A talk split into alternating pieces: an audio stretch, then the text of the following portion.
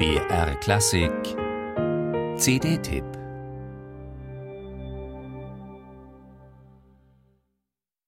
Wer sich entspannt zurücklehnen und im satten romantischen Klang baden will, für den ist diese Aufnahme eher nichts.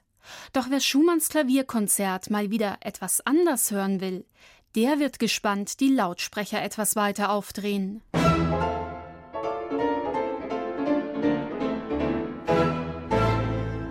knackig klingt dieses Werk selten. Die Bläser konturscharf, die Streicher fast ohne Vibrato und ohne romantische Mätzchen. Und das Klavier unermüdlich drauf losplaudernd. Und der Solist hier hat viel zu erzählen. Alexander Mielnikow am historischen Flügel von 1837 und das Freiburger Barockorchester, dirigiert von Pablo Eras Casado, mit einem Klassiker des romantischen Konzertrepertoires, Schumanns A-Moll-Klavierkonzert. Vollendet hat Schumann sein einziges Konzert für sein Lieblingsinstrument 1845. Es war sofort ein Erfolg.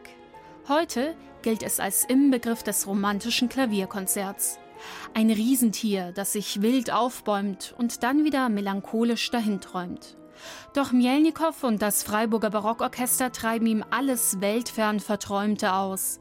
So, wie es sich für eine Einspielung im Geist der historischen Aufführungspraxis gehört. Mit scharfen Kontrasten und klaren Gesten. Sprungfederhaft leicht und transparent wie Kammermusik. Und vor allem ganz ohne Romantikkitsch.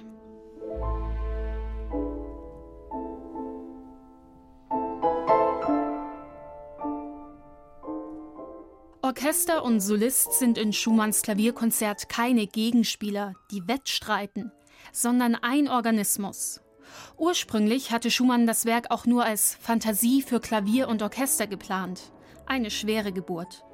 Später arbeitete er das Ganze schließlich doch zum Konzert um, schrieb zweiten und dritten Satz. Doch der Charakter der Fantasie blieb erhalten. Und so fantasieren hier Orchester und Klavier gemeinsam, anstatt getrennt. Und dazu ist Alexander Mielnikow perfekt mit dem Freiburger Barockorchester unter Pablo Eras Casado abgestimmt. Jedes Detail in den Phrasen passt da zusammen. Das ist, als ob man zwei Gesprächspartnern zuhört, bei denen der eine den Satz des anderen vollendet.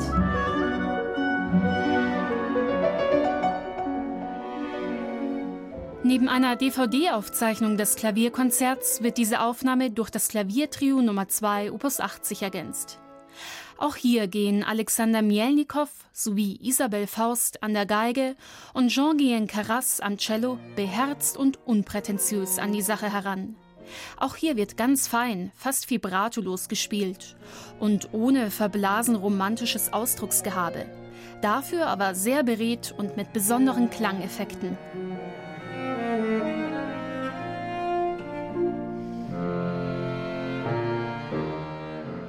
Das Versprechen des Booklets, Schumann hier neu zu entdecken, das hält diese Neuerscheinung durchaus ein.